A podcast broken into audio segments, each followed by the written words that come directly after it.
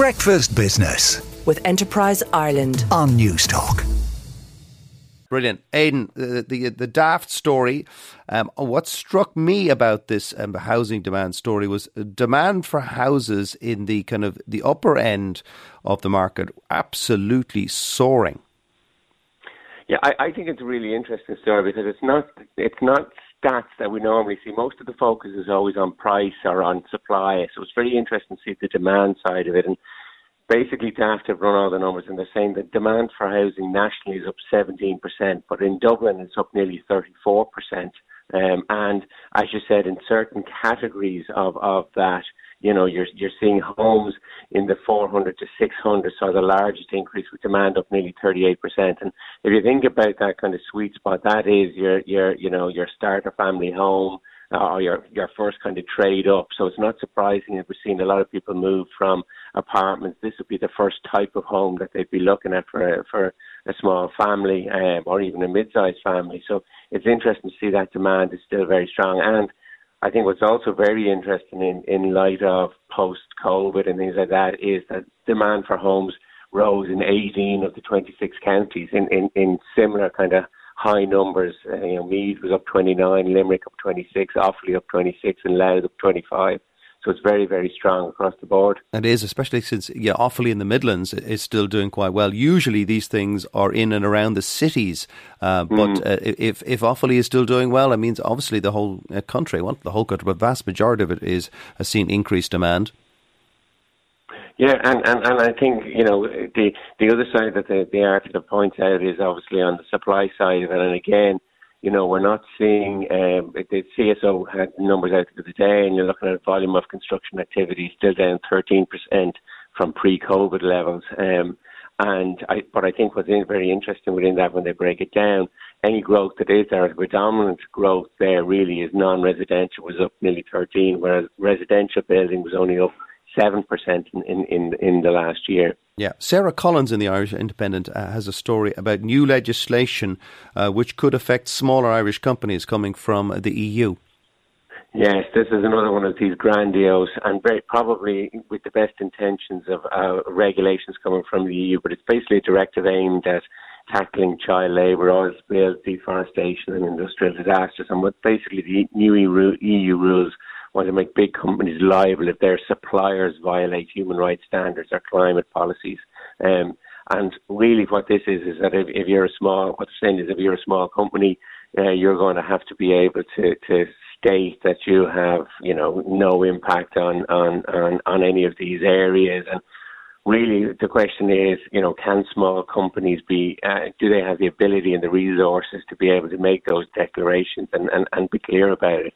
Now, the MEPs are saying that they want the, the, the, the rules only to apply to, to companies with more staff, more than 250 staff, and a global turnover of over 40 million. But you know that, that's certainly going to start picking up um, companies within within the uh, within the Irish context, and also then there's going to be uh, exemptions or, or, or exceptions made for high impact sectors such as textiles and mining. So you could actually see some even smaller companies in Ireland getting pulled into this net. And I'm just not sure that, you know, we're seeing this in terms of some of the regulation on the investment side of it, that whether you know, smaller uh, entities have, as I said, the, the, the, resources to, to be able to gather and, and stand over the, the information that they have to provide. Yeah, because because it's it's an extreme version of know your customer, but this is know your mm-hmm. supplier, uh, and uh, we know the basis for it. People need to know that there's no slave labor in the manufacture of, for example, clothing, um, or you know, um, sourcing diamonds or whatever it is.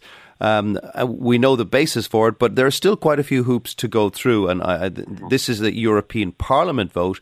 They still have to haggle with the European Council, where the ministers from the various different member states sit, and of course the European Commission. So there's still a bit of water to flow under the bridge for that. Um, Reuters uh, has a story about a potentially very big fine coming the way of LinkedIn. Yes, this is this is a story. Microsoft, who own LinkedIn, said on Thursday it's, it's expecting to take a charge of about 425 million in the current quarter for a potential fine from the Irish Data Protection Commission. And really, the Commission launched an investigation into professional networking, the net professional networking platform in 2018, and whether its targeted advertising practices violated uh, European data protection. They found that it has, and now what Microsoft is saying is that after review and analysis, they're going to increase their existing reserve uh, for that, and, and, based on the current exchange rates, they're going to take about 425 million in, in their in their fourth fiscal quarter. Now, I, I, if you know, just to put it in context, I wouldn't shed a whole lot of tears given the fact that if you looked at the last quarter, Microsoft probably had profits in excess of 26 billion. So 425 million sounds like a huge number, but you know, to a company the size of, of, of Microsoft, it's it really is only a, a drop in the ocean. Yes, indeed. But it does follow the very, very big fine imposed also by the DPC on Meta, the company uh, which yeah. owns Facebook and WhatsApp. That was 1.2 billion euros. So a, ch- a, chunk of change. I'm always interested who ends up with that money. Does that get. Well, I just, the same thought crossed my mind this morning, Joe. where did all the money Where go? does it go? I mean, because I don't think it stays in Ireland. I think they have to divvy it up uh, throughout the European Union. But uh, I, I, would say they probably do, yeah. we probably yeah. have to follow that one. Um, to the markets. The Senate in the United States, it has voted finally to lift the debt ceiling. Can we all breathe again now, Aidan? Well, I'm afraid there's always more to do about nothing with this every time it comes around. There's been 80, 80 occasions when this debt ceiling has been raised in the past, and, and the market does get a little bit of a tizzy. And we all know that, you know, politicians ultimately know what side their bread is buttered on, and they eventually come to a decision and a conclusion on this. And, and that's what we've seen this time around. We've avoided a, a, a shutdown in government. There has been a few times in the past where it's come very, very close, but it's always the one minute to midnight or one second to midnight that, that something comes through. But I, I think you know there's definitely there was definitely a, a bit of a relief on, on Tuesday when uh, you know the, the the deal was kind of agreed between the president and and, and McCarthy. Uh, but I, I think as we go through the next couple of weeks, there could be more interesting things and and, and, and in foot for, for the market as a result of this. And, and is that the, the issuance and the, the, issuance of T bills over the next few months yeah. could be interesting? Yeah, it's going to be a huge. There could be up to one trillion dollars worth of T bills, which are just basically short-term debt instruments that the government issues to basically fund themselves. But that one trillion could be issued over the next um, three months. And it's going to be a big, big draw on liquidity in the markets. Now, the reason the number is so big is obviously because the deficit has been increased. They have to fund that.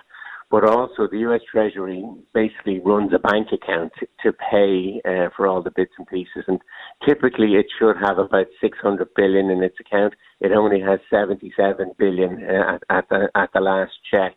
So they're going to have to, you know, issue new uh, debt to get that money back up to the kind of the 600 billion level, and then increase the, the, the amount because of the, the increased deficit that, that's going to be run. So we have seen this in the past cause a, a bit of an issue to not just debt markets but also equity markets when you see that big amount of money because yeah. ultimately who's going to who's going to buy all this debt? Well, it's going to be you know depositors and, and banks and things like that. So right they'll all be putting money towards that. So it could be interesting uh, as we go into the kind of the quieter summer months. All right, Aidan, have a lovely long bank holiday weekend. That's Aidan Donnelly from Davys.